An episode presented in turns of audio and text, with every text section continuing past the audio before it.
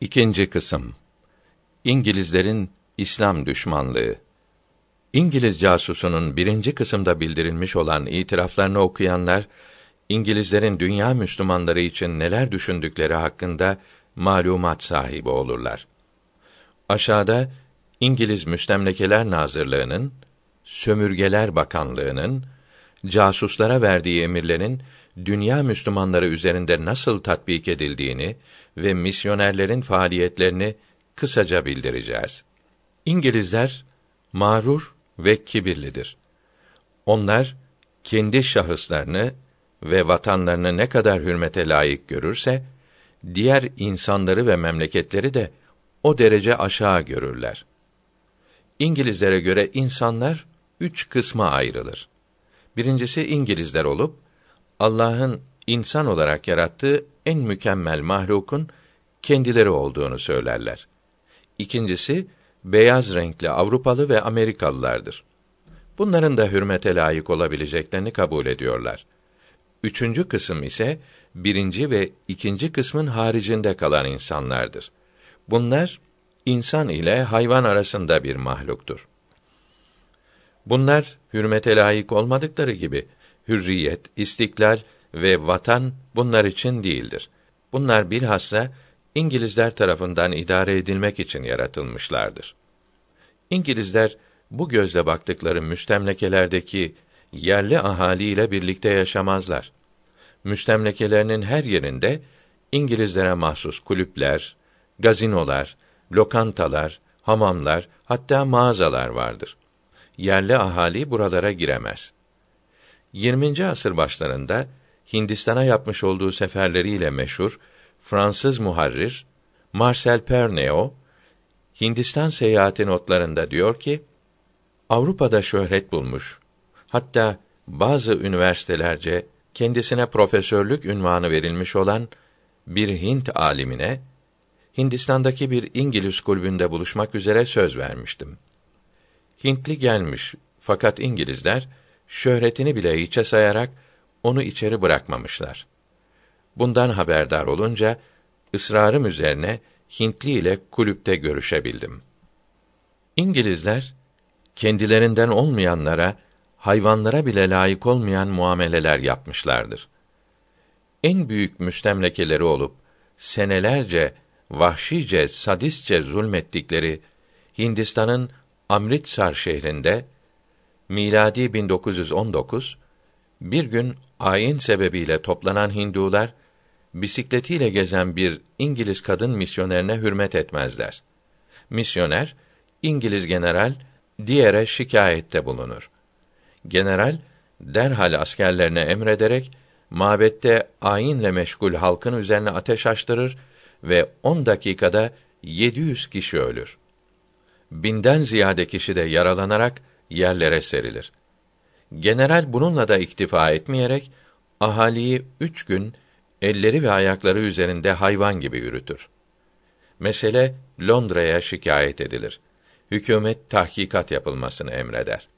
Tahkikat için Hindistan'a gelen müfettiş generale müdafasız halka ateş açtırmasının sebebini sorunca general buranın kumandanı benim. Buradaki askeri bir icraatı ben takdir ederim.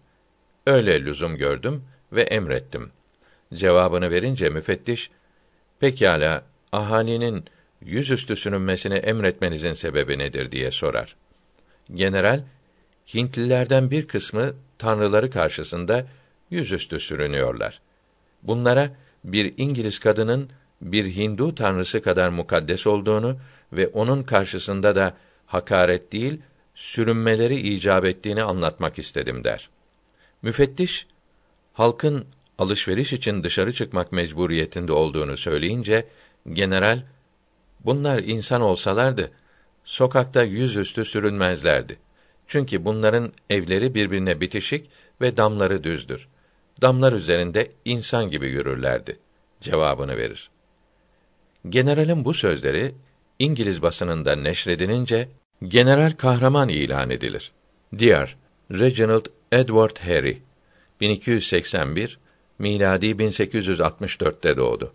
1346 miladi 1927'de İngiltere'de öldü.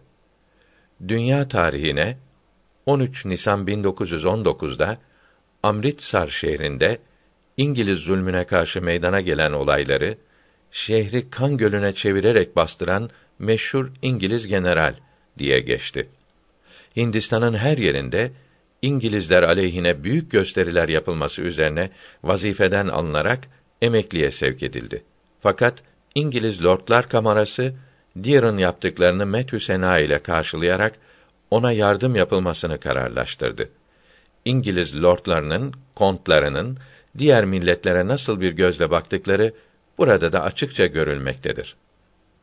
İngilizlerin halkı beyaz renkli ve aslen Avrupalı olan müstemlekelerini idare şekliyle halkı beyaz renkli olmayan ve yerli ahalinin bulunduğu müstemlekelerini idare şekli birbirinden farklıdır. Birincileri imtiyazlı hatta kısmi muhtariyete sahiptirler. İkincileri ise zulm altında inlemektedirler. Dominyon ismini verdikleri birinci kısım müstemlekeler iç işlerinde muhtar, dış işlerinde ise İngiltere'ye bağlıdırlar. Bu müstemlekelere misal olarak Kanada, Avustralya, Yeni Zelanda vesaire gösterilebilir. Müstemleke işleri iki nezarete tevdi edilmiştir. Bunlar müstemlekeler nezareti ve Hindistan nezaretidir. Müstemlekeler nezaretinin başında Secretary of State for the Colonial Department İngiliz Müstemlekeler Nazırı ünvanını taşıyan kimse bulunur. Bu nazının iki müsteşarı ve dört muavini vardır. Müsteşarın biri avam kamerasından olur. Diğer müsteşar ve muavinleri devamlıdır. İktidarın değişmesiyle bunlar değişmezler.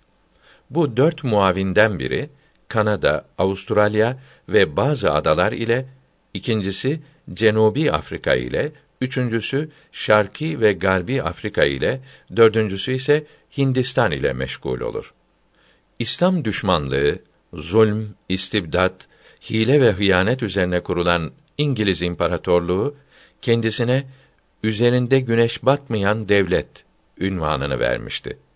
Kanada, Güney Afrika, Yeni Zelanda, Fiji, Pasifik adaları, Papua, Tonga, Avustralya, İngiliz Belucistanı, Birmanya, Aden, Somali, Borneo, Brunei, Saravak, Hindistan, Pakistan, Bangladeş, Malezya, Endonezya, Hong Kong, Çin'in bir kısmı, Kıbrıs, Malta, 1300 miladi 1882'de Mısır, Sudan, Nijer, Nijerya, Kenya, Uganda, Zimbabwe, Zambiya, Malawi, Bahama, Grenada, Guyana, Botswana, Gambiya, Gana, Sierra Leone, Tanzanya, Singapur gibi devletler İngilizlerin hegemonyası içine alındı.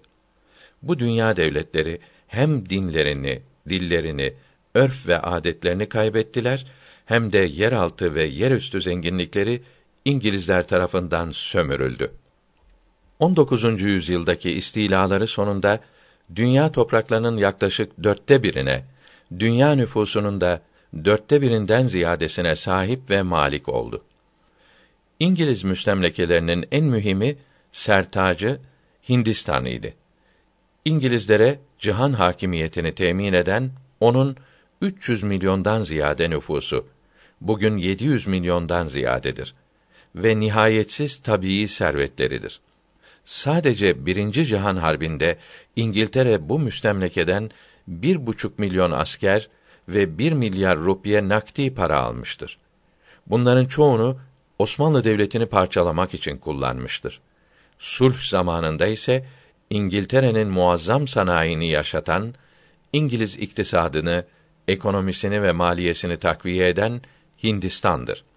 Hindistan'ın diğer müstemlekelere nazaran çok ehemmiyetli olmasının iki sebebi vardır. Birincisi, dünyayı sömürmelerine en büyük mani olarak gördükleri İslamiyetin Hindistan'da yayılması ve burada Müslümanların hakim olmasıdır. İkincisi, Hindistan'ın tabii zenginlikleridir. Hindistan'ı muhafaza edebilmek için Hindistan yolu üzerinde bulunan bütün İslam ülkelerine saldırmış, fitne ve fesat tohumları ekerek kardeşi kardeşe kırdırmış ve bu ülkelere hakim olarak bütün tabii zenginliklerini ve milli servetlerini hep kendi memleketine taşımıştır. Osmanlı İmparatorluğundaki hareketleri titizlikle takip etmek ve çeşitli siyasi oyunlarla Osmanlıları Ruslarla harbe sokarak Hindistan'a yardım elini uzatamayacak hale getirip parçalamak ve yok edip işgal etmek hain İngiliz siyasetinin esasıydı. Hindistan'a ilk ayak basan Avrupalılar Portekizlilerdir. 904 miladi 1498 senesinde Hindistan'ın Malabar sahilindeki Kalküta şehrine gelen Portekizliler ticaret ile uğraşmış ve Hindistan ticaretini ellerine geçirmişlerdi. Daha sonra Hollandalılar Hindistan ticaretini Portekizlilerden almışlardır. Hollandalılardan da Fransızlar almışlar fakat karşılarına İngilizler çıkmıştır. Hindistan'daki İslam alimlerinin büyüklerinden Allame Muhammed Fadlı Hak Hayrabadi'nin Es-Sevretül Hindiye yani Hindistan'ın ihtilali kitabı ve bunun El Yevakitül Mihriye haşiyesinde de zikrolunduğu üzere İngilizler ilk olarak 1008 miladi 1600 senesinde Hindistan'ın Kalküta şehrinde ticarethaneler açmak için Ekber Şah'tan izin aldılar. Ekber Şah bozuk itikatlı bir kimseydi. Bütün dinleri aynı derecede tutardı. Hatta muhtelif dinlere mensup alimleri toplayarak bu dinlerin karışımı umuma şamil ve müşterek bir din kurmaya çalıştı. Dini ilahi ismini verdiği bu dini 990 miladi 1582'de resmen ilan etti.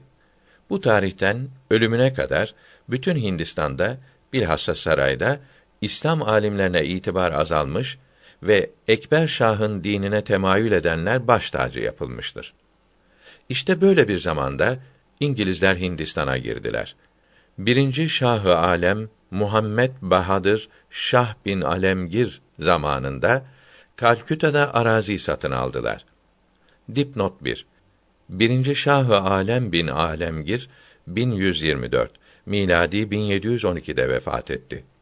Bunları muhafaza için asker getirdiler. 1126 miladi 1714'te Sultan Ferruh Sir Şah'ı tedavi ettikleri için bütün Hindistan'da toprak satın almalarına izin verildi. Müslüman Hint hükümdarlarının isimlerini paralardan kaldırdılar. 1253 miladi 1837'de ikinci Bahadır Şah hükümdar oldu. İngilizlerin yaptıkları zulümlere dayanamayarak 1274 miladi 1857'de İngilizlere karşı askerlerin ve halkın teşvikiyle büyük bir ayaklanma başlattı. Böylece ismine para bastırmaya ve hutbe okutmaya muvaffak oldu ise de buna karşı İngilizlerin tepkisi ve zulmü çok şiddetli oldu. İngiliz askerleri Delhi şehrine girince evleri, dükkanları basıp malları, paraları yağmaladılar. Genç, ihtiyar, kadın erkek demeden bütün Müslümanları, hatta çocukları kılınçtan geçirdiler. İçecek su bile bulunamaz oldu. Tembih Adem aleyhisselam'dan bugüne kadar her zaman her yerde kötü insanlar iyilere saldırmışlardır. Allahü Teala her şeyi sebepler ile yaratmaktadır. Kötülerin cezasını da kötü insanlar vasıtasıyla vermektedir. İşkence edenlere dünyada da cezalarını vermektedir. Kötülerin yanı sıra iyiler de azap görmektedir. Bunların ve harpte ölenlerin ve kazada ölen Müslümanların hepsi şehittir. Dünyada azap çeken iyi, suçsuz Müslümanlara ahirette bol nimetler verilecektir. Ahirette nimete kavuşmak için iman sahibi olmak lazım olduğu din kitaplarında yazılıdır. Bu kitaplar dünyanın her yerinde çok vardır. Bu kitapları okuyup da inanmayana kafir denir. İslamiyeti işitmeyen kafir olmaz. İşitince la ilahe illallah Muhammedun Rasulullah diyen ve buna inanan Müslüman olur. Bunun manası her şeyi yaratan bir Allah vardır ve Muhammed aleyhisselam onun resulüdür. Dır. Müslüman olan onun son peygamberine tabi olur. Birçok yerde kâfirler, zalimler suçsuz Müslümanları, kadınları, çocukları öldürmüşlerdir. Öldürülen Müslümanlar şehit olur. Öldürülürken yapılan işkencelerin acısını duymaz. Ölürken kabirde verilecek olan cennet nimetlerini görerek çok sevinir. Şehitler ölürken hiç acı duymaz. Sevinir ve çok neşelenir. Cennet nimetlerine kavuşur. Hadisi i şerifte Müslümanların kabri cennet bahçelerindendir buyuruldu. İkinci Bahadır Şah'ın komutanlarından Baht Han sultanı orduyla birlikte çekilmeye razı ettiyse de İngilizlerin gözüne girmek isteyen Mirza İlahi Bahş isimli başka bir komutan Bahadır Şah'a ordudan ayrılıp teslim olursa İngilizleri suçsuz olduğuna inandırabileceğini ve İngilizler tarafından affedileceğini söyleyerek Bahadır Şah'ı aldattı. Böylece Bahadır Şah geri çekilen ordunun ana kısmından ayrılarak Delhi'nin içindeki Kal'ayı Mualla'dan 10 kilometre uzaktaki Hümayun Şah'ın türbesine sığındı. Ahlaksızlığı ve beceriksizliğiyle meşhur ve o sırada İngiliz ordusunda istihbarat subaylığı yapan meşhur papaz Hudson bunu Recep Ali adındaki bir hainden öğrenerek durumu ordu kumandanı General Wilson'a bildirdi. Yakalamak için yardım istedi. Wilson'un verebileceği paralı askeri olmadığını bildirmesi üzerine Hudson kendisinin bu işi birkaç kişiyle yapmasını teklif ederek sultanın teslim olması için canına ve ailesine dokunulmayacağı teminatının verilmesi gerektiğini bildirdi. Wilson bu teklifi önce kabul etmediyse de sonradan kabul etti. Bundan sonra 90 kişiyle Hümayun Şah'ın türbesine giden Hudson, sultana, oğullarına ve hanımına dokunulmayacağına dair teminat verdi. Bu papaza aldanan Bahadır Şah teslim oldu. Hudson daha sonra sultanın iki oğlunu ve bir torununu yakalamaya çalıştı. Fakat sultanın iki oğlunun ve torununun kalabalık muhafızları olduğu için yakalayamadı. General Wilson'dan bunlara da canlarına dokunulmayacağına dair teminat aldı. Hain Hudson, sultanın iki oğluna ve torununa çeşitli vasıtalarla haber göndererek kendilerine bir zarar gelmeyeceğine dair teminat verdi. Bunlar da papazın yalanlarına aldanarak teslim oldular. Hudson, İngiliz siyaseti ve hilesiyle kandırdığı sultanın iki oğlu ve torununu ele geçirince hemen zincire vurdu. Şah'ın iki oğlu ve bir torununu elleri bağlı olarak Delhi'ye getirirken yolda Hudson genç şehzadeleri soydurup bizatihi kendisi göğüslerine kurşun sıkarak şehit etti. Kanlarından içti. Bu genç şehitlerin cesetlerini halkı korkutmak için kal'a kapısına astırdı. Bir gün sonra başlarını İngiliz genel valisi Henry Bernard'a gönderdi. Sonra şehitlerin etinden çorba yaparak şaha ve hanımına gönderdi. Çok aç olduklarından hemen ağızlarına aldılar. Fakat ne eti olduğunu bilmedikleri halde çiğneyemediler, yutamadılar, kustular. Çorba tabaklarını yere bıraktılar.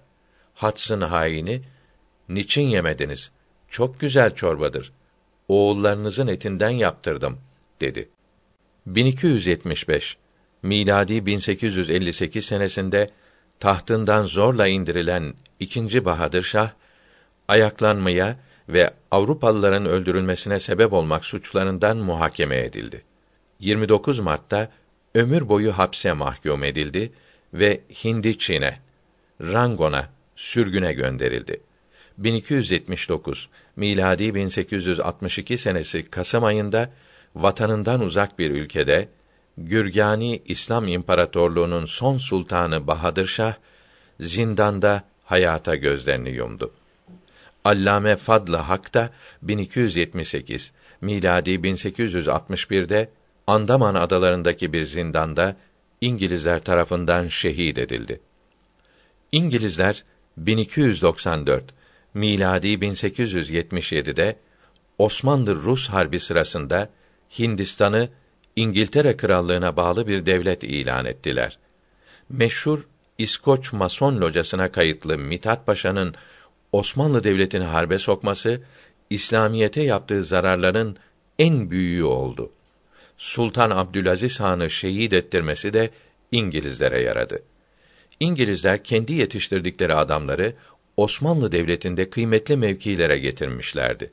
Bu devlet adamları ismi Osmanlı, fikri ve zikri İngiliz idiler. Bunların en meşhurlarından Mustafa Reşit Paşa son sadrazamlığında altı günlük sadrazam iken 28 10 1857'de İngilizlerin Hindistan Müslümanlarına yaptığı büyük Delhi katliamını tebrik etti. Daha önce de Hindistan'daki İngiliz zulmüne karşı ayaklanan Müslümanları bastırmak için İngiltere'den gelen yardımın Mısır'dan geçirilmesi için Osmanlılardan izin istediler. Bu izin de yine masonlar vasıtasıyla verildi. Hindistan'da İngilizler yeni mektepler açmadıkları gibi İslam dininin temeli ve en bariz vasfı olan bütün medrese ve sıbyan mekteplerini de kapatmışlar, halka liderlik yapabilecek bütün alimleri ve din adamlarını şehit etmişlerdir. Hatta talebeleri bile katletmişlerdir. Burada 1391 miladi 1971 senesinde Hint ve Pakistan'ı ziyaret eden bir ahbabımızın anlattığı küçük bir hatırayı nakletmeyi uygun görüyoruz. Hindistan'da Serhend şehrindeki İmam-ı Rabbani'nin ve diğer evliyanın kaddesallahu sırre kabri şeriflerini ziyaretten sonra Panipüt şehrine, oradan da Delhi'ye gittim. Panipüt'ün en büyük camiinde cuma namazını eda ettikten sonra imam bizi misafir edip evine götürdü. Yolda kalın bir zincirle halkalarından kilitlenmiş gayet büyük bir kapı gördüm. Üzerindeki kitabeyi okuyunca buranın bir sübyan mektebi, ilkokul olduğunu anladım. Ve İmam Efendi'ye bu kapının niçin kilitli olduğunu sordum. İmam Efendi 1367 miladi 1947'den beri kapalıdır. İngilizler Hinduları kışkırtarak Panipüt'teki bütün Müslümanları kadın erkek, ihtiyar çocuk demeden katlettirdiler. Bu mektep o günden beri kapalıdır. Bu zincir ve kilit bize İngiliz zulmünü hatırlatır. Bizler buraya sonradan muhacir olarak gelip yerleştik, dedi. İngilizler hakim oldukları bütün İslam memleketlerinde yaptıkları gibi İslam alimlerini, İslam kitaplarını, İslam mekteplerini yok ettiler. Tam din cahili bir gençlik yetiştirdiler. 1834'te Kalküta'ya gelen meşhur İngiliz Lord Macaulay, Farisi ve Arabi her türlü kitabın basılmasını ve yayılmasını, hatta baskısına başlanılmış olanların bile baskısının durdurularak yasaklanmasını emretmiş ve İngilizler tarafından büyük destek görmüştür. Bu zulümleri de Müslümanların hakim olduğu yerlerde, bilhassa Bengal'de titizlikle tatbik edilmiştir. İngilizler Hindistan'da İslam medreselerini kapatırken 8 adedi kızlara mahsus olmak üzere 165 kolej açmışlardır. Bu kolejlerde yetiştirdikleri talebeleri babalarının dinlerine ve ecdatlarına düşman etmişler, beyinlerini yıkamışlardır. Hindistan'da zulm ve vahşet yapan İngiliz ordusunun üçte ikisini bu şekilde beyinleri yıkanmış, kendi milletine düşman edilmiş, Hristiyanlaştırılmış veya para ile satın alınmış yerli ahaliyi teşkil ediyordu. 1249 miladi 1833 kanunları misyonerlik faaliyetlerinin gelişmesini sağlamış ve protestan dini teşkilatı Hindistan'da kuvvetlenmişti. Misyonerlik faaliyetleri yayılmadan ve Hindistan tam olarak İngiliz hakimiyetine geçmeden evvel İngilizler Müslümanların imanlarına saygılı davranmış, bayramlarda toplar attırmış, cami ve mescitlerin tamirine yardımcı olmuş, hatta cami, tekke, türbe ve medreselere ait İslam vakıflarında vazife almışlardı. 1833 ve 1838'de İngiltere'den gelen emirlerle İngilizlerin bu faaliyetleri yasaklanmıştır. İngilizlerin İslam dinine hücumlarında tatbik ettikleri siyasetin evvela dost görünerek, yardım ederek Müslümanları sevdiklerini, İslamiyete hizmet ettiklerini her memlekette yayıp dünya Müslümanlarını aldatmak, buna muvaffak olduktan sonra İslamiyetin esaslarını, kitaplarını, mekteplerini, alimlerini yavaşça ve sinsice yok etmek olduğunu bu faaliyetleri açıkça göstermektedir. Bu iki yüzlü siyasetleriyle Müslümanlara en büyük düşmanlığı yapmakta, İslamiyetin kökünü kurutmaktadırlar. Daha sonra İngilizceyi resmi lisan kabul etmek ve Hristiyanlaştırılmış yerli gençler yetiştirmek gayretleri arttı. Bu maksatlarla tamamen misyonerlerin kontrolünde olan mektepler açıldı. Hatta İngiliz başvekili Lord Palmerston ve pek çok İngiliz lordları Hindistan halkının Hristiyanlık nimetlerinden faydelenmeleri için Allah'ın Hindistan'ı İngilizlere verdiğini söylediler. Lord Macaulay Hindistan'da kan ve renk bakımından Hintli fakat zevk, düşünce, inanç, ahlak ve zeka bakımından İngiliz bir cemiyet yetiştirilmesi için çok çalıştı ve desteklendi. Böylece misyonerler tarafından açılan mekteplerde İngiliz dil ve edebiyatı ve Hristiyanlık öğretilmesine ehemmiyet verildi. Fen bilgilerine, matematik, fizik, kimya vesaire hiç ehemmiyet verilmedi. Böylece İngilizce lisanından ve edebiyatından başka hiçbir şey bilmeyen Hristiyanlaştırılmış kimseler yetiştirildi. Bunlar memur olarak istihdam edildi. Müslüman iken dinden çıkan, mürtet olduğu için ve Hindularca dinlerinden dönen dinsiz kabul edildiği için Hristiyanlaştırılan yerli gençler ailelerinin mirasından bir hak alamıyorlardı. Misyonerler buna mani olmak için 1832'de Bengal için, 1850'de de umum Hindistan için bir kanun çıkararak Hristiyan olan yerli mürtet ve dinsizlerin mirastan pay almasını temin ettiler. Onun için Hintliler Hindistan'daki İngiliz mekteplerine şeytani defter ismini vermişlerdir. Hindistan'da ve Osmanlılar'da resmi daire ve kuruluşlara defter denilmektedir. 1344 miladi 1925 senesinde Hindistan'ı ziyaret eden Fransız muharrir Marcel Pernier neşrettiği kitabında diyor ki Hindistan'ın birinci şehri olan Kalküta'daki sefalet hakkında Paris ve Londra'nın civarındaki batakhane mahalleleri asla bir fikir veremez. Kulübelerde insan ve hayvanlar birbirine karışmış, çocuklar ağlıyor, hastalar inliyor. Onların yanında ispirto ve esrar içmekten bitap kalmış insanların ölü gibi yerlerde yattığını görürsünüz. İnsan bu kadar aç, sefil, zayıf ve bitap vücutları seyrederken ister istemez bunların ne iş yapabileceklerini kendi kendine soruyor. Fabrikalara doğru koşan bunca insana fabrikalar kazançlarının ne kadarını tediye ediyor?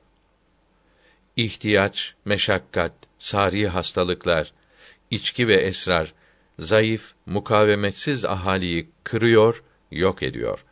Dünyanın hiçbir yerinde insan hayatına karşı olan ilgisizlik burada olduğu kadar hayasızca olmamıştır. Hiçbir zahmet, hiçbir iş ağır ve gayrı sıhhi kabul edilmemektedir. İşçi ölecekmiş. Ne zararı var? Yarın yerine derhal diğeri geçer. İngilizlerin burada düşündükleri yegane şey istihsali çoğaltmak ve çok para kazanmaktır. Amerika Birleşik Devletleri eski Hariciye Nazırı Williams Jennings Bryan, İngiliz hükümetinin Rusya'dan daha zalim ve daha aşağı olduğunu delilleriyle zikretmekte ve Hindistan'da İngiliz hakimiyeti kitabının sonunda Hindistan ahalisinden hayatta olanlara refah ve saadet bahşettiğini iddia eden İngilizler milyonlarca Hintliyi mezara göndermişlerdir. Mahkemeler ve inzibat kuvvetleri tesis ettiklerini her yerde söyleyen bu millet resmi bir yağmacılıkla Hindistan'ı ta iliklerine kadar soymuştur.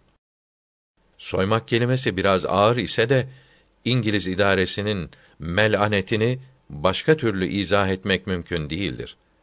Hristiyanlık iddia eden İngiliz kavminin vicdanı esaret zinciri altında inleyen Hint Müslümanlarının istimdat nidalarını duymak istemiyor.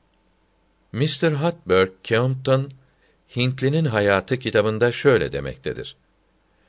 Efendileri İngilizler Hintliye zulmeder, o ise her şeyi yok oluncaya, ölünceye kadar çalışmaya, ona hizmete devam eder. Bu sözler insaflı Hristiyanların İngiliz vahşetini bildiren yazılarından birkaçıdır. İngilizlerin diğer müstemlekelerinde çalıştırılan Hintli Müslüman işçilerin vaziyeti daha da beterdi. 1834 senesinde İngiliz sanayicileri Afrika yerlileri yerine Hint işçisi kullanmaya başladılar. Hindistan'dan Güney Afrika müstemlekelerine binlerce Müslüman naklediliyordu. Kuli ismi verilen bu işçilerin vaziyeti kölelerin vaziyetinden daha fenaydı. Bunlar indentured labor, sözleşmeli iş denilen bir usule tabi tutulur. Buna göre kuli beş sene müddetle taahhüt altına girmekteydi. Bu zaman içerisinde kuli işini terk edemez, evlenemez, gece gündüz kırbaç altında çalışmak mecburiyetindedir. Ayrıca senelik üç İngiliz altını da vergi vermekle mükelleftir. Bunlar Labor in India, Post Lecturer in the University of New York'un yazıları ile bütün dünyaya ilan edilmektedir. Meşhur Gandhi tahsilini İngiltere'de yaparak Hindistan'a dönmüştür. Hristiyanlaştırılmış bir Hintlinin hatta Porbandar şehrinin başpapazının oğludur. 1311 miladi 1893'te Hindistan'daki bir İngiliz şirketi onu Güney Afrika'ya gönderdi. Oradaki Hintlilerin ne kadar ağır şartlar altında çalıştıklarını, ne kadar fena muamele gördüklerini müşahede edince İngilizlerle mücadeleye başladı.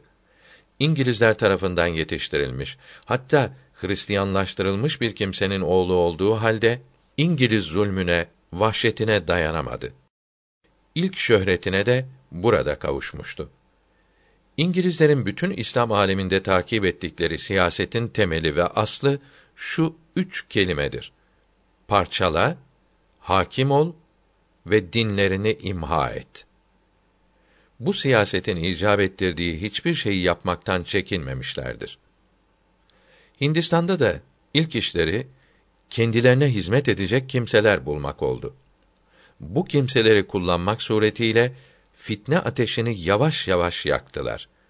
Bunun için Müslümanların hakimiyetinde yaşayan Hinduları kullandılar.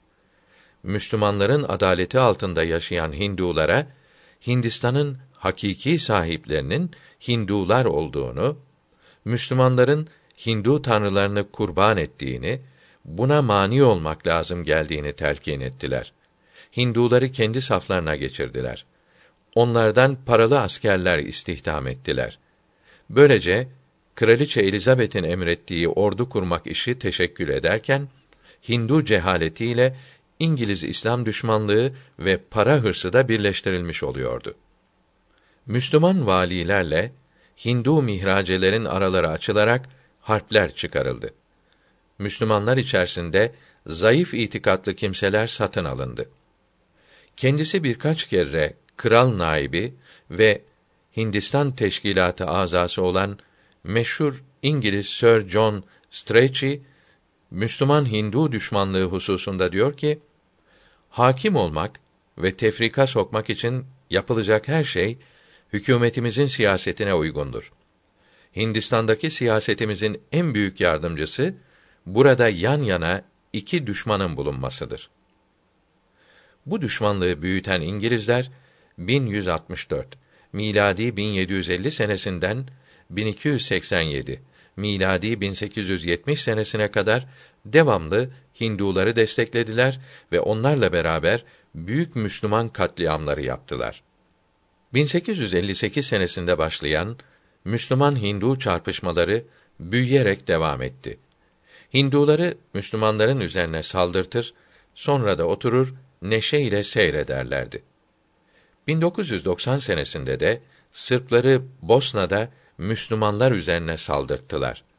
Sokaklarda Müslüman çocukların, kızların kanları akarken İngilizler neşe ile, kahkaha ile seyrediyorlar.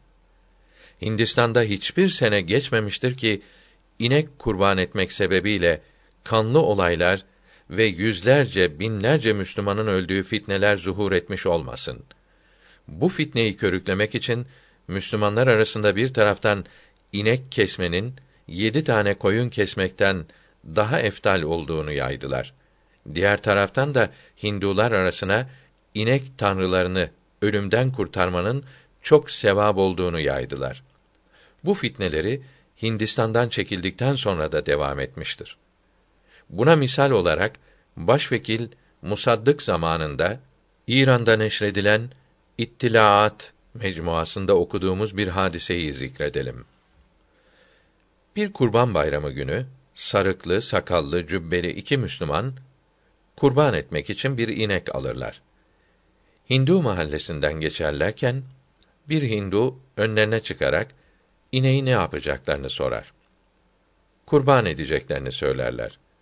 Hindu, ey ahali, yetişin, Tanrımızı kurban edecekler, diye bağırır.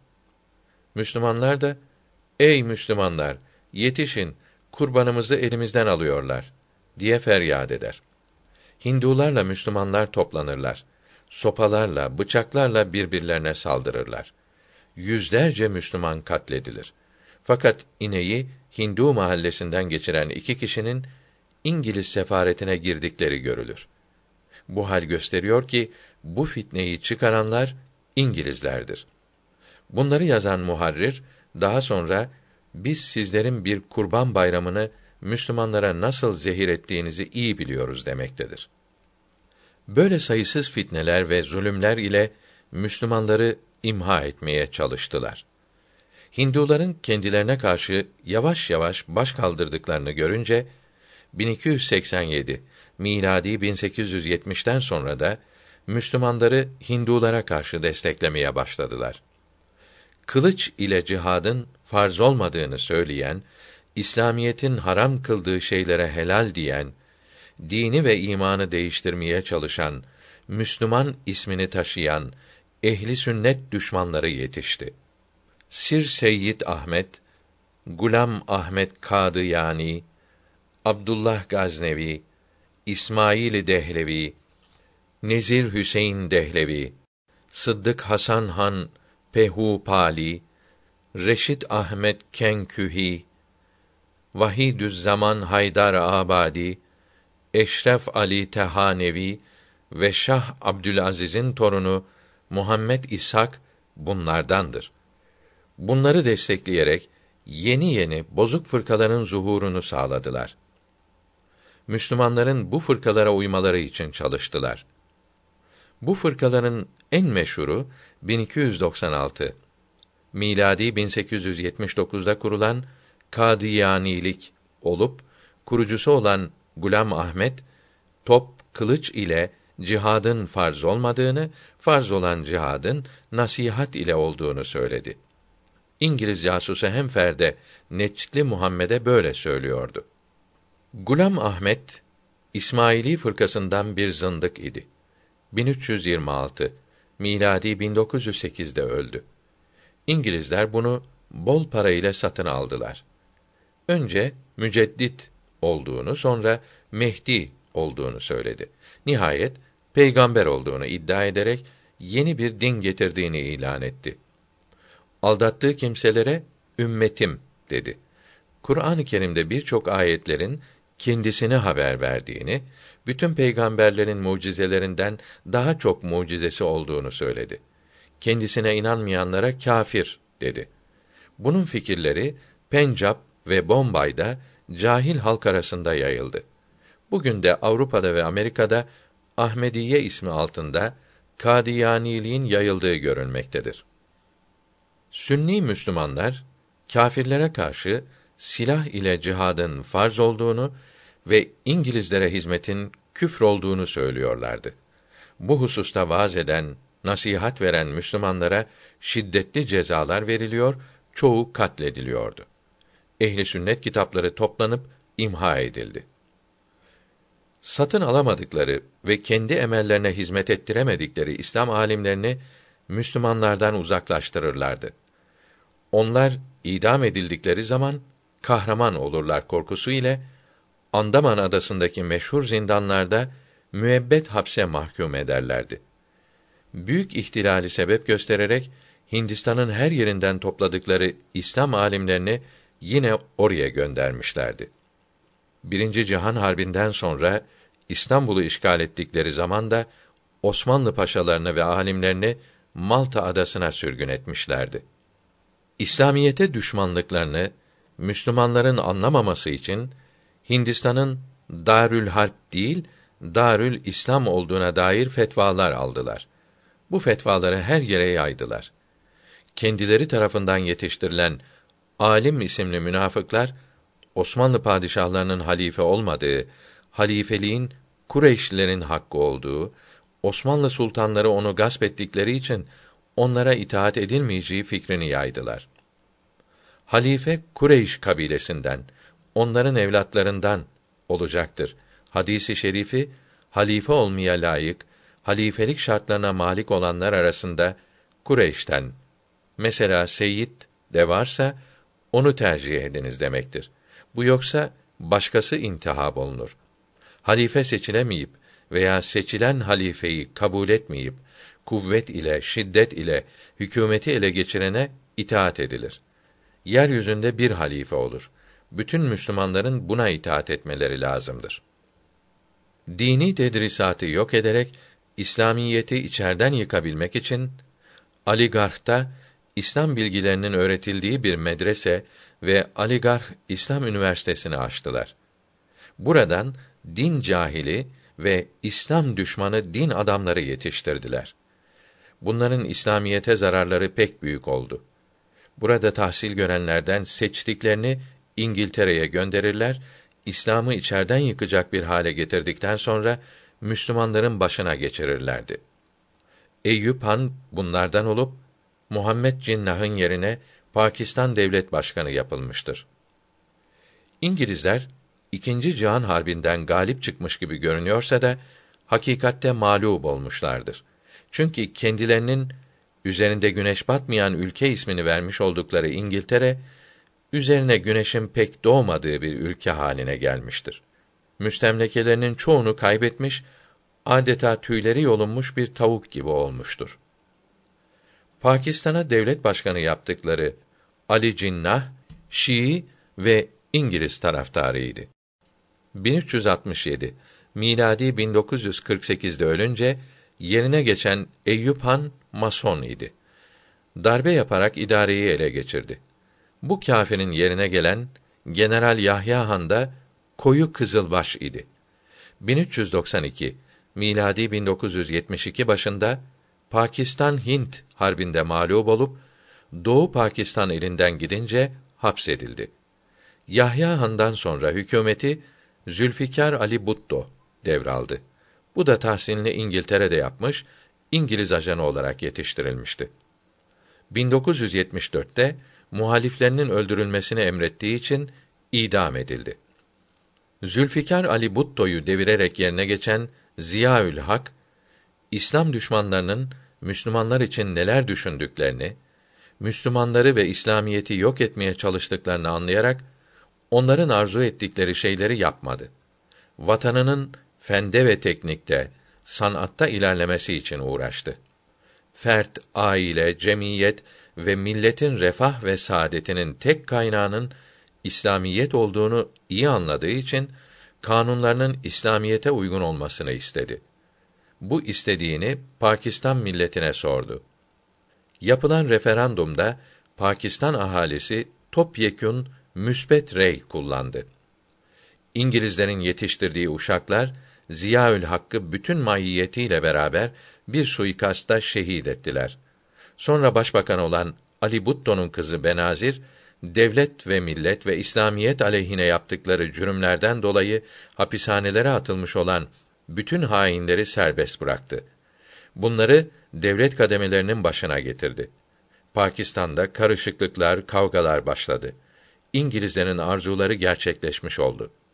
İngilizler birinci ve ikinci Cihan harpleri sonunda birçok memleketlerde kendi hain planlarını yerine getiren ve İngiliz menfaatlerini koruyan kimseleri iş başına getirdiler. Bu memleketlerin milli marşları, bayrakları, devlet başkanları olmuş fakat din hürriyetine kavuşamamışlardır. Son üç asırda Türk ve İslam alemi nerede bir ihanete uğramışsa bunun altında mutlaka İngiltere vardır. Osmanlı devletini yıktılar. Osmanlı İmparatorluğu topraklarında 23 adet irili ufaklı devletler kurdular. Bunun sebebi Müslümanların kuvvetli ve büyük bir devlet kurmalarına mani olmaktı. İslam ülkeleri diye isimlendirilen memleketler arasında devamlı birbirlerine düşmanlıkları ve harpleri kışkırttılar. Mesela Sünni Müslümanların büyük ekseriyeti teşkil ettikleri Suriye'de yüzde dokuz olan Nusayrileri hakim yaptılar. 1982 senesinde Hama ve Humus şehirlerine ordu birlikleriyle hücum edilmiş, iki şehir yerle bir edilerek silahsız, müdafasız Sünni Müslümanlar bombalanmıştır. Hakiki ehli sünnet alimleri öldürüldü. İslam kitapları hatta Kur'an-ı Kerimler bile yok edildi. Bu İslam alimlerinin yerine kendileri tarafından yetiştirilen din cahili, mezhepsiz kimseleri getirdiler. Bunlardan Cemalettin Efgani 1254 miladi 1838'de Afganistan'da doğdu. Felsefe kitapları okudu. Afganistan'a karşı Ruslar için casusluk yaptı. Mısır'a geldi. Mason ve Mason locası reisi oldu. Mısırlı edip İshak Eddürer kitabında bunun Kahire Mason locası reisi olduğunu yazmaktadır. 1960'ta Fransa'da basılan Le France Masons kitabının 127. sayfasında Mısır'da kurulan Mason localarının başına Cemalettin Efkani ve ondan sonra Muhammed Abduh getirildi. Bunlar masonluğun Müslümanlar arasında yayılmasına çok yardım ettiler demektedir. Sultan Abdülmecit ve Sultan Abdülaziz Han zamanlarında beş defa sadrazam olan Ali Paşa İngiliz locasına bağlı mason idi. Efganiyi İstanbul'a getirdi. Vazife verdi. O zaman İstanbul Darülfünun yani üniversite rektörü bulunan ve kâfir olduğuna fetva verilen Mason Hasan Tahsin tarafından Efganiye birçok konferanslar verdirildi. Hasan Tahsin de yine İngiliz Mason locasına kayıtlı Sadrazam Mustafa Reşit Paşa tarafından yetiştirilmişti. Sapık fikirlerini her yere yaymaya çalıştı. Zamanın Şeyhül İslamı Hasan Fehmi Efendi Cemalettin'i rezil etti. Cahilliğini ve zındıklığını ortaya koydu. Ali Paşa bunu İstanbul'dan çıkarmaya mecbur oldu. Mısır'da ihtilal ve dinde reform fikirleri aşılamaya çalıştı. Arabi Paşa vakasını hazırlayanlarla birlikte İngilizlere karşı göründü. Mısır müftüsü Muhammed Abduh ile dost oldu. Dinde reform fikirlerini ona aşıladı. Paris'te ve Londra'da masonların yardımıyla mecmua dergi çıkardı. 1304 miladi 1886'da İran'a geldi. Orada da rahat durmadı. Zincirlere bağlanarak Osmanlı hududuna bırakıldı. Bağdat'a, Londra'ya gitti. İran aleyhine yazılar yazdı. Tekrar İstanbul'a geldi. Burada da İran'daki Bahailerle işbirliği yaparak dini siyasete alet etti. Cemalettin Efgani'nin din adamı perdesi altında İslam'ı içerden yıkmak propagandalarına aldananların en meşhuru Muhammed Abduh'tur.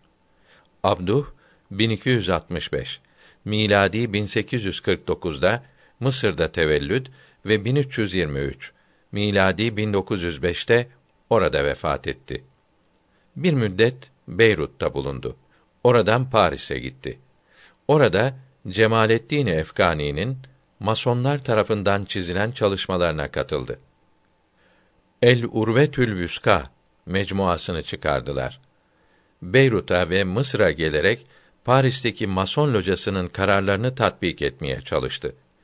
İngilizlerin yardımıyla Kahire müftüsü oldu. Ehli sünnete saldırmaya başladı. İlk iş olarak Camiül Eser Medresesi ders programlarını bozmaya, gençlere kıymetli bilgilerin okutulmasını önlemeye başladı. Üniversite kısmındaki dersleri kaldırdı. Lise ve orta kısımdaki kitaplar yüksek sınıflarda okutuldu. Bir taraftan ilmi kaldırırken diğer taraftan İslam alimlerini kötüleyerek bu alimlerin fen bilgilerine mani olduklarını, bu bilgileri İslam'a sokacağını iddia etti. İslamiyet ve Nasraniyet kitabında bütün dinler birdir. Dış görünüşleri değişiktir demiş. Yahudi, Hristiyan ve Müslümanların birbirlerini desteklemelerini istemiştir. Londra'da bir papaza yazdığı mektupta İslamiyet ve Hristiyanlık gibi iki büyük dinin el ele vererek kucaklaşmasını beklerim. O zaman Tevrat ve İncil ve Kur'an birbirlerini destekleyen kitaplar olarak her yerde okunur ve her milletçe saygı görür demiştir. Müslümanların Tevrat ve İncil okuyacakları zamanı beklemekte olduğunu ifade etmiştir. Camiül Eser'in müdürü Şaltut ile yaptığı Kur'an-ı Kerim tefsirinde banka faizinin meşru olduğuna fetva vermiştir. Daha sonra Müslümanların ağır baskıları karşısında bu fetvasından rücu eder görünmüştür. Beyrut'taki Mason locasının başkanı Hanna Ebu Raşid 1381 miladi 1961'de yayınladığı Dairetül Mearifül Masoniye kitabının 197. sayfasında Cemalettin Efkani Mısır'da Mason locası reisiydi. Alimlerden ve devlet adamlarından 300'e yakın üyesi vardı. Ondan sonra İmam Üstad Muhammed Abduh reis oldu. Abduh büyük bir mason idi. Bunun masonluk ruhunu Arap memleketlerine yaydığını kimse inkar edemez demektedir. İngilizlerin İslam alimi olarak Hindistan'ın her yerinde övdükleri kâfirlerin en meşhurlarından biri Sir Seyyid Ahmet Han'dır. 1234 miladi 1818'de Delhi'de doğdu. Babası Ekber Şah zamanında Hindistan'a gelmişti.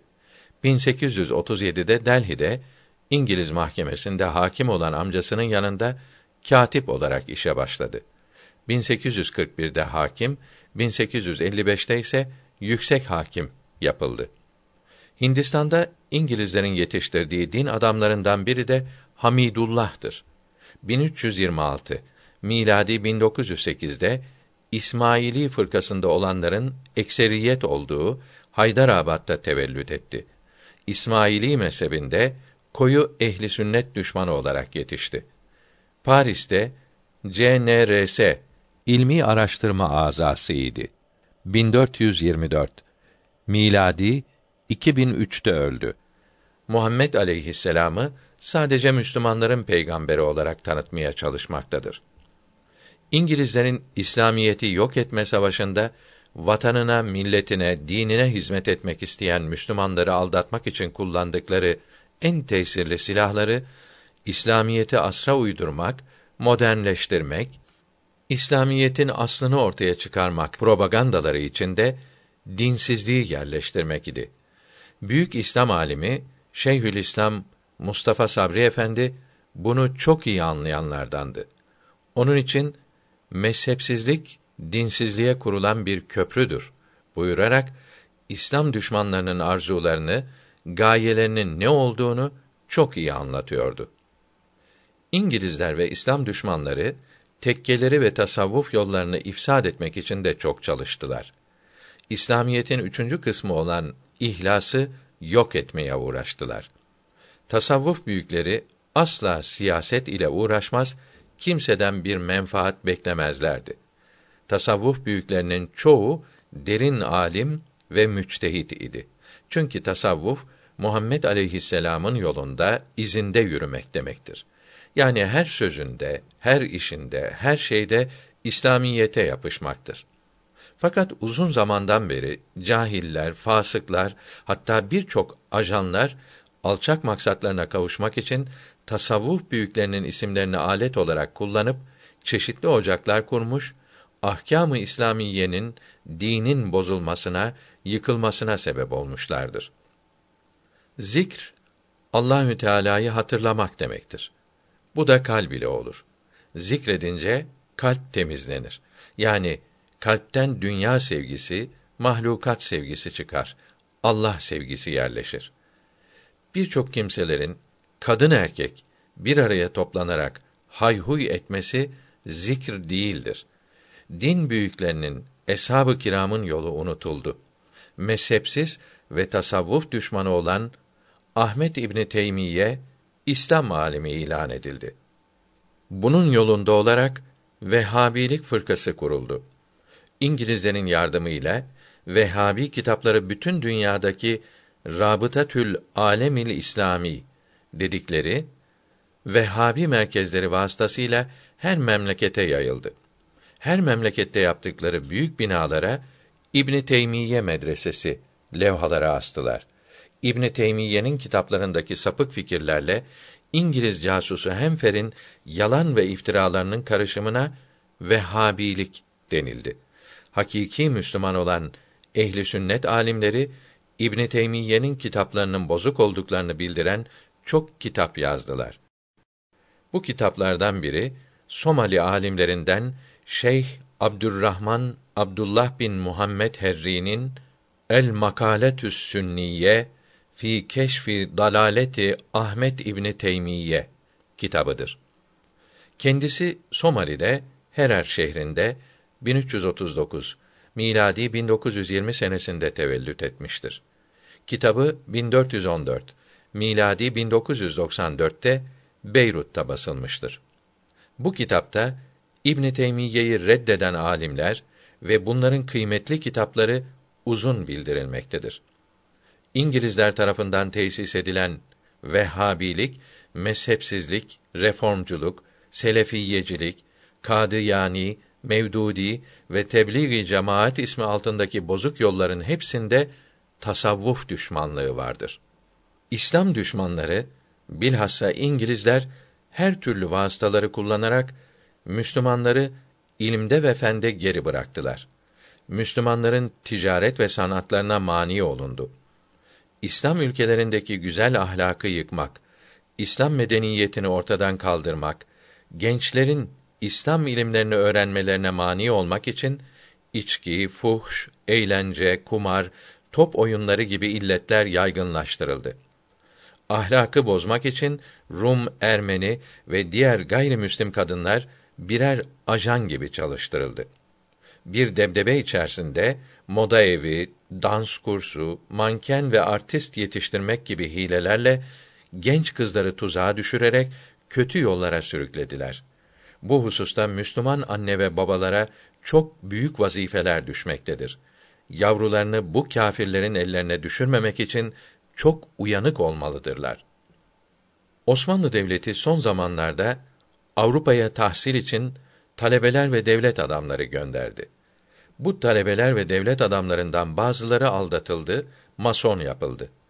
Fen ve teknik öğrenecek olanlara İslamiyeti ve Osmanlı İmparatorluğunu yıkma teknikleri öğretildi. Bunlardan imparatorluğa ve Müslümanlara en büyük zararı dokunan kimse Mustafa Reşit Paşa oldu. Londra'da bulunduğu zaman azılı ve sinsi bir İslam düşmanı olarak yetiştirildi. İskoç masonları ile el ele verdi. Sultan Mahmud Han Mason Reşit Paşa'nın ihanetlerini görerek idamını emrettiyse de ömrü vefa etmedi. Sultanın vefatından sonra İstanbul'a dönen Reşit Paşa ve arkadaşları İslamiyete ve Müslümanlara en büyük zararı yaptılar. 1255 miladi 1839'da padişah olan Abdülmecid Han henüz 18 yaşındaydı. Genç ve tecrübesizdi. Etrafındaki alimlerden kendisini ikaz eden de olmadı. Bu hal Osmanlı tarihinde korkunç bir dönüm noktası olmuş, koca İslam devletinde yok olma devrini başlatmıştır. Saf, temiz kalpli padişah, azılı ve sinsi İslam düşmanı olan İngilizlerin tatlı dillerine aldanarak İskoç masonlarının yetiştirdikleri cahilleri iş başına getirdi. Bunların devleti ve İslamiyeti içerden yıkmak siyasetlerini hemen anlayamadı. Bir anlatan da olmadı. İslamiyeti yıkmak için İngiltere'de kurulmuş olan İskoç Mason Teşkilatı'nın kurnaz üyesi Lord Reading İstanbul'a İngiliz sefiri olarak gönderildi. Mustafa Reşit Paşa'nın sadrazam yapılması için Lord Reading sultana çok dil döktü. Bu aydın, kültürlü ve başarılı veziri sadrazam yaparsanız İngiltere İmparatorluğu ile Devlet-i Aliye arasındaki bütün anlaşmazlıklar kalkar. Devlet-i Aliye ekonomik, sosyal ve askeri sahalarda ilerler diyerek halifeyi aldattı.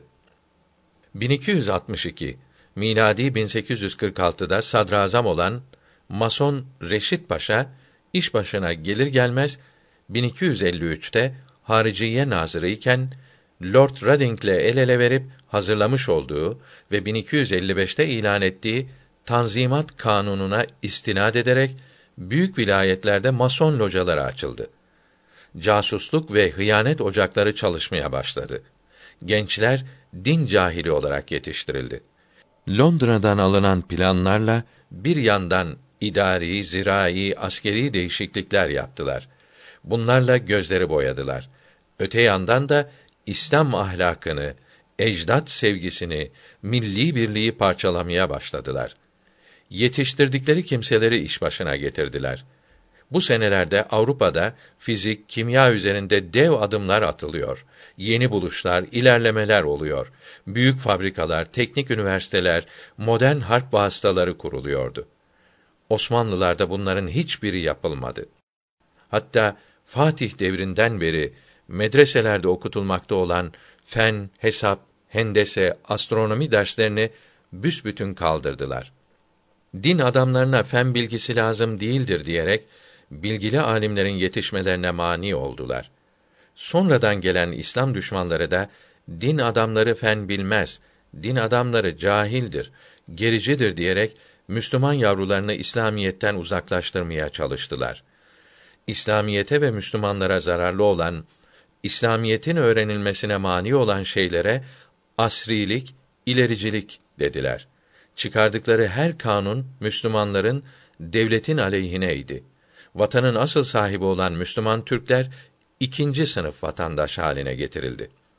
Askere gitmeyen Müslümanlara çok kimsenin ödeyemeyeceği büyük bir para cezası getirilmişken gayrimüslimlerden çok cüz'i bir para alındı. Bu vatanın evlatları İngilizlerin tezgahladıkları harplerde şehit olurken Reşit Paşa'nın ve yetiştirdiği masonların oyunları neticesinde memleketin sanayi ve ticareti gayrimüslimlerin ve masonların eline geçti. İngilizler Rus çarı 1. Nikola'nın Kudüs'te Katoliklere karşı Ortodoksları ayaklandırdığını ileri sürerek Rusların Akdeniz'e inmesini istemeyen Fransa İmparatoru 3. Bonaparte'ı da Türk-Rus Kırım Harbi'ne sürüklediler. Kendi çıkarları için yaptıkları bu işbirliği Türk milletine Mason Reşit Paşa'nın diplomatik zaferleri olarak tanıtıldı. Düşmanların bu yaldızlı reklamlar ve sahte dostluklarla örtmeye çalıştıkları imha hareketlerini herkesten önce anlayan sultan çok zaman sarayında hüngür hüngür ağlardı. Memleketi, milleti kemiren düşmanlara karşı koymak için tedbirler arar ve Allahü Teala'ya yalvarırdı. Bu sebeple Mason Reşit Paşa'yı birkaç kere sadrazamlıktan uzaklaştırdı ise de kendisine koca, büyük gibi isimler takan bu kurnaz adam rakiplerini devirip tekrar iş başına gelmesini becerirdi. Ne yazık ki sultan keder ve üzüntüsünden tüberküloza yakalanıp genç yaşında vefat etti. Sonraki senelerde devlet koltuklarını kapışanlar ve üniversite hocalıklarına, mahkeme başkanlıklarına getirilenler hep Mason Reşit Paşa'nın yetiştirmeleridir. Böylece kaht-ı rical devri açılmasına ve Osmanlılara hasta adam denilmesine sebep oldu. İktisat profesörlerinden Ömer Aksu 22 Ocak 1989'da Türkiye gazetesinde neşredilen beyanatında bizde batılılaşma hareketinin başlangıcı olarak 1839 Tanzimat Fermanı gösterilir. Biz batıdan almamız gereken şeyin teknoloji olduğunu, kültürün ise milli olması gerektiğini görememişiz. Batılılaşma hareketine Hristiyanlığı benimseme olarak bakmışız. Mustafa Reşit Paşa'nın İngilizlerle yaptığı ticaret anlaşması sanayileşmemize en büyük darbeyi vurmuştur demektedir. Osmanlı İmparatorluğunda İskoç masonlarının hakimiyeti devam etti. Padişahlar şehit edildi. Vatanın ve milletin hayrına olan her işe karşı çıkıldı. İsyanlar, ihtilaller birbirini takip etti. Bu vatan hainleriyle en büyük mücadeleyi yapan cennet mekan Sultan Abdülhamit Hanı Sani oldu. Bunun için masonlar tarafından Kızıl Sultan ilan edildi. Sultan Abdülhamit imparatorluğu iktisaden yükseltiyor, pek çok mektepler ve üniversiteler açıyor, memleketi imar ediyordu. Viyana'dan başka bir eşi Avrupa'da bulunmayan modern tıp fakültesi yaptırdı. 1293 miladi 1876'da Siyasal Bilgiler Fakültesi yapıldı. 1297'de Hukuk Fakültesi ve Sayıştay'ı kurdu. 1301'de Yüksek Mühendis Mektebi ve Yatılı Kız Lisesi kurdu.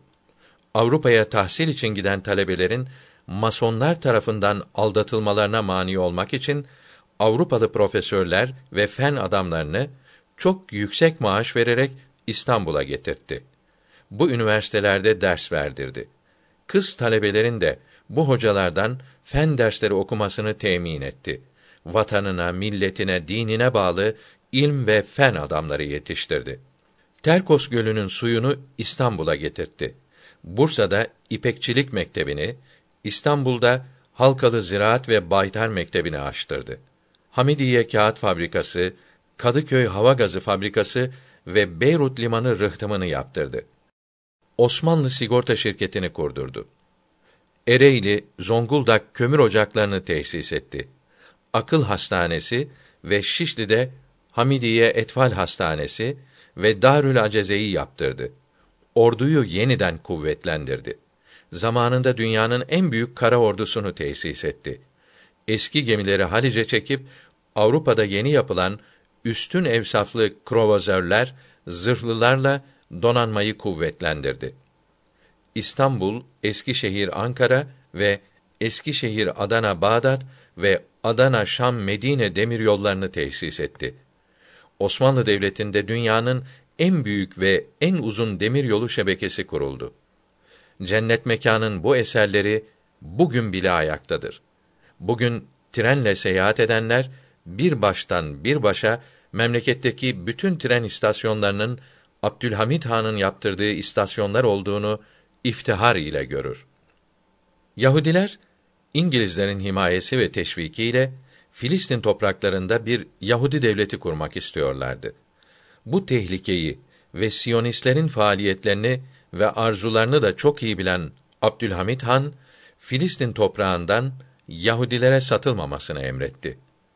Dünya Siyonizm Teşkilatı'nın reisi Theodor Herzl ve Haham Moşelevi Sultan Abdülhamid'i ziyaret ederek Yahudiler için toprak satmasını istediler.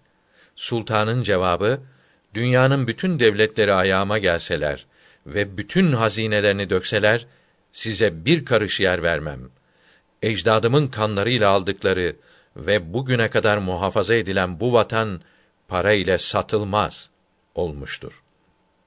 Yahudiler, İttihat ve Terakki fırkasıyla işbirliği yaptılar. Bütün şer güçler sultana karşı birleştiler.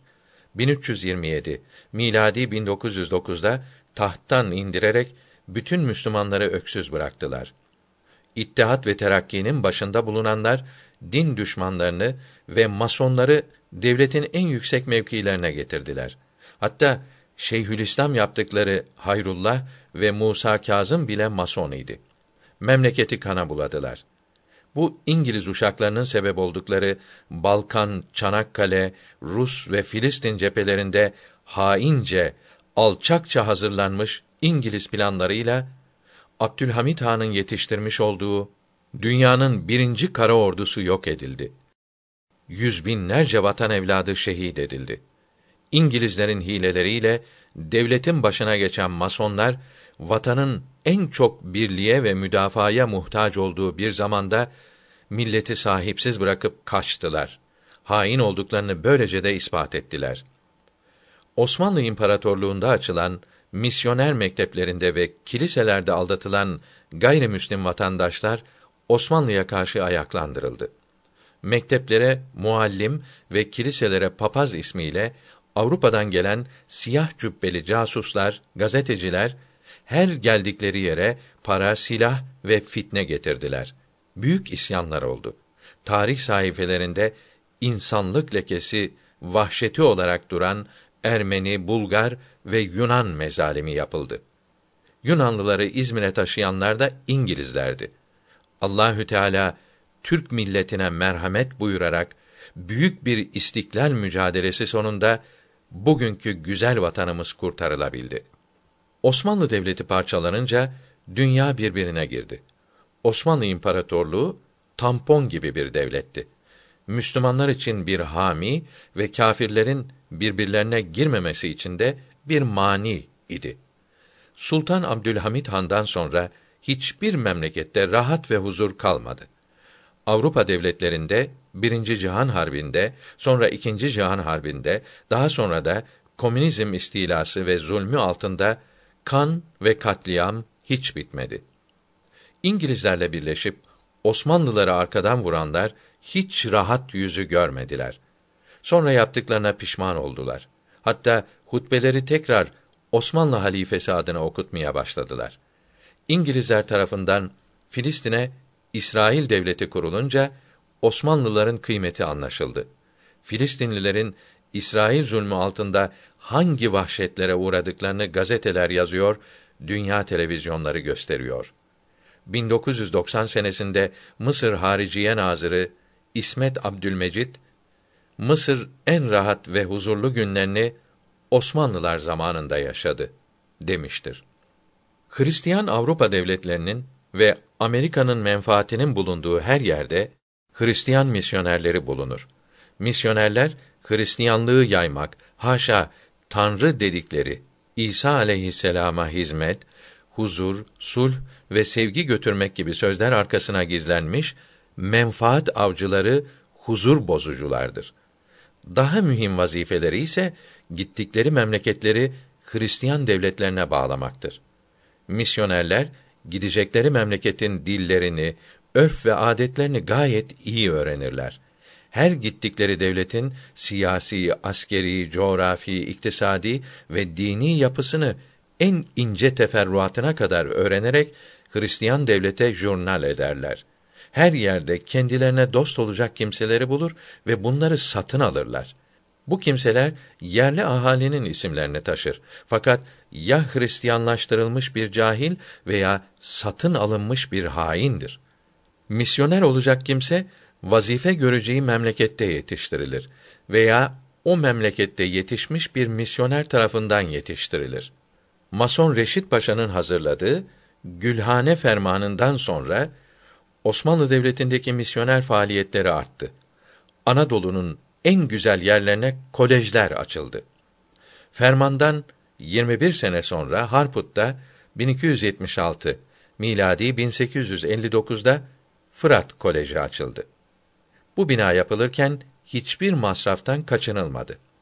Bu arada misyonerler Harput Ovası'nda 62 merkez kurmuşlardı. 21 kilise yapılmıştı. 66 Ermeni köyünden 62'sinde misyoner teşkilatı kurulmuş ve her üç köy için bir kilise yapılmıştı. Yediden yetmişe bütün Ermeniler Müslümanlara ve Osmanlı'ya karşı düşman edilmişti. Misyoner kadınlar da Ermeni kadınlarını ve kızlarını bu hususta yetiştirmek için büyük gayret sarf etmişlerdi. Meşhur kadın misyoner Maria West daha sonra neşrettiği Romance of Mission kitabında Ermenilerin ruhuna girdik, hayatlarında ihtilal yaptık demektedir. Bu faaliyet Ermenilerin bulunduğu her yerde yapıldı. Gaziantep'te Antep Koleji ve Merzifon'da Anadolu Koleji, İstanbul'da ise Robert Koleji bunların başlıcalarındandır. Mesela Merzifon Koleji'nde hiç Türk talebe yoktu. 135 talebeden 108'i Ermeni, 27'si de Rum'du. Bunlar Leyli, yatılı olarak Anadolu'nun her yerinden toplanmış talebelerdi. Müdürü diğerlerinde olduğu gibi bir rahipti. Bu arada Anadolu kaynamaya başladı. Ermeni komiteciler Müslümanları insafsızca katlediyor, Müslüman köyleri yakıyor, vatanın bekçisi ve sahibi Osmanlı'ya hayat hakkı tanımıyordu. Bu Ermenilerin takibi sonucu 1311 miladi 1893 senesinde yaptıkları büyük katliamlarda komitacıların bu kolejde yuvalandıkları, bütün faaliyetlerinin hazırlığını burada yaptıkları ve reislerinin Kayayan ve Tumayan adlı kolej muallimleri olduğu ortaya çıkarıldı. Bunun üzerine misyonerler bütün dünyayı ayağa kaldırdılar.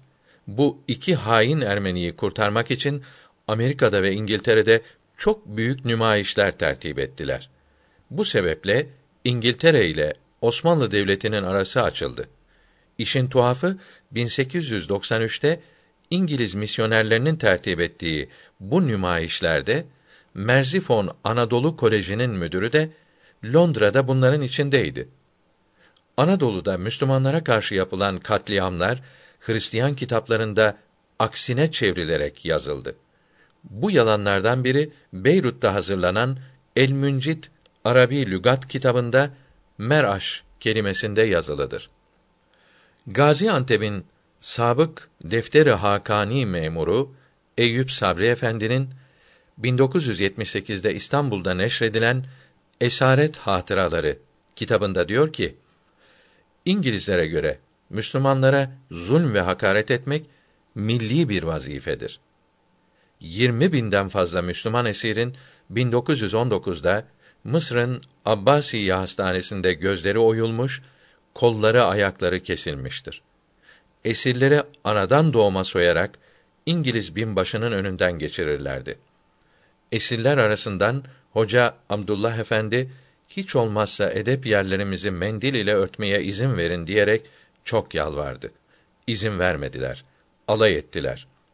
Yafa Belediye Reisi Ömer Baytar Efendi ve Akka Mebosu ve dördüncü Ordu Müfettişi Esat Şakir Efendi ve birçok alim ve şerifler ve Nablus İdare Meclisi azasından Seyfettin Efendi de aramızdaydı. Geçmiş asırlardaki vahşetler ve Engizisyon zulümleri İngilizlerden çektiğimiz işkenceler yanında hiç kalır. Dünyada hiçbir milletin yapamayacağı zilleti, alçaklığı İngilizler yaptılar. Misyonerler 1893 senesinde Ermeni vatandaşlara 3 milyon İncil, Kitab-ı Mukaddes ve 4 milyon Hristiyanlığa ait diğer kitaplardan dağıttı.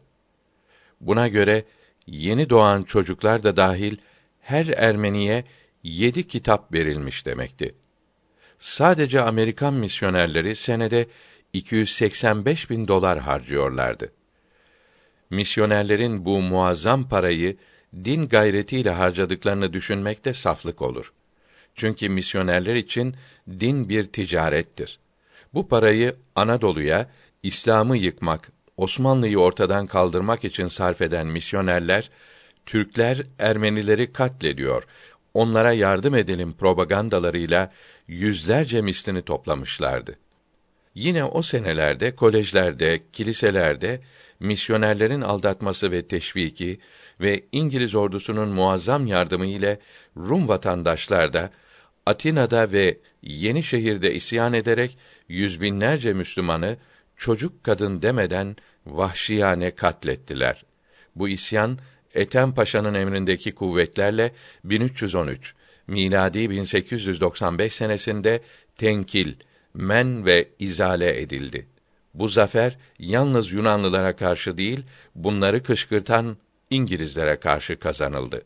İngiltere devletini idare eden üç temel unsur, kral, parlamento ve kilise yani Westminster'dır. 918 miladi 1512 senesine kadar parlamento ve kralın sarayı Westminster'ın içerisindeydi. 1512'deki büyük yangından sonra kral Buckingham sarayına taşınmış ve parlamento ile kilise aynı çatı altında kalmıştı. İngiltere'de kilise ile devlet iç içedir. Kral ve kraliçelere kilisede başpapaz tarafından taç giydirilir. İngiliz Merkez İstatistik Bürosu tarafından yayınlanan Cemiyet Temayülleri isimli rapora göre her 100 İngiliz bebekten 23'ü gayrimeşru ilişkiler sonucu dünyaya gelmektedir. 7 Mayıs 1990 tarihli bir İstanbul gazetesinin İngiliz Polis Kurumu Scotland Yard tarafından neşredilen istatistiğe dayanarak verdiği haberde Londra'da can güvenliğinin kalmadığı, bilhassa kadınlar için çok tehlikeli bir şehir haline geldiği bildirilmektedir. İngiliz polisinin raporuna göre son 12 ayda başta ırza tecavüz ve soygun olmak üzere bütün suçlarda artışlar olmuştur. Bütün dünyada ve bütün dinlerde aile meşru olarak kadın erkek beraberliğidir. İki erkeğin livata yapmasını İngiliz kanunları himaye etmektedir. 12 Kasım 1987 tarihli bir İstanbul gazetesinde İngiliz ordusunda skandal başlıklı haberde Kraliçe 2. Elizabeth'in muhafız alayına yeni katılan erlerin ırzlarına, namuslarına tecavüz edildiği ve sadistçe işkence yapıldığı yazılıdır. 28 Aralık 1990 tarihli Türkiye gazetesinde neşredilen bir araştırma yazısında İngiltere kiliselerinde bile luti sayısının yüzde on beşi bulduğu, lordlar ve avam kamerasında ise bu sayının daha da yükseldiği bildirilmektedir. Ahlaksızlık İngiliz kabinesine kadar sıçramış, Profimo skandalı gibi hadiseler ortaya çıkmıştır. Avrupa'da lutilerin teşkilatlandığı ilk ülke İngiltere'dir. Bu ahlaksızlıkların yapıldığı yerlerde bile İngiliz'in İslam düşmanlığı göze çarpar. Londra'nın arka sokaklarında fuhuş, livata ve her türlü rezaletin yapıldığı yerler İslamiyette mübarek olan yeşil renk ile boyandığı gibi bu habaset yuvalarının kapısına Mekke levhası asılmıştır. İngiliz Guardian gazetesi 200 bin kız çocuğunun buluğ çağına gelince babası tarafından tecavüz edildiği için mahkemeye müracaat ederek koruma istediğini yazmıştır. BBC televizyonu ise haberinde mahkemeye şikayet etmeyenlerin 5 milyon olarak tahmin edildiğini söylemiştir. İngiltere toprak dağılımı bakımından da dünyanın en adaletsiz yapısına sahiptir. İngiliz köylüsünün toprak reformları için lordlarla verdiği mücadeleler tarihlerde yazılıdır. Bugün bile İngiltere toprağının yüzde sekseninin imtiyazlı sınıf denilen azınlığın elinde olduğu bir hakikattir. 31 Mayıs 1992 Pazar tarihli Türkiye gazetesinde diyor ki, İngiltere'de iktisadi tahribat sebebiyle hasıl olan işsizlik ve sefalet intiharları arttırmaktadır. İngiliz Tıp Mecmuası British Medical'daki Oxford Hastanesi iki doktorunun tetkikinde her sene 100 bin İngiliz'in intihara teşebbüs ettiği, bunlardan 4500'ünün öldüğü tespit edilmiştir. Bunların yüzde 62'si genç kızdır. Jetleri, bombaları, füzeleriyle her sene yüz binlerce Müslümanı şehit eden, yüz bin vatandaşını da intihara sevk eden İngilizler gibi hain, zalim, vahşi bir devlet görülmemiştir. İrlanda ise İngiltere'nin başına bela olmuştur. Kendi kazdıkları hıyanet çukurlarına kendilerinin düştüğü günleri inşallah hep beraber göreceğiz. Kitabımızın ikinci kısmını mübarek ismiyle bereketlenmek için İngilizler hakkında efradını cami, ayarını mani en güzel tarifi yapmış olan Seyyid Abdülhakim Arvasi'nin rahmetullahi aleyh şu sözleriyle bitiriyoruz. İslam'ın en büyük düşmanı İngilizlerdir.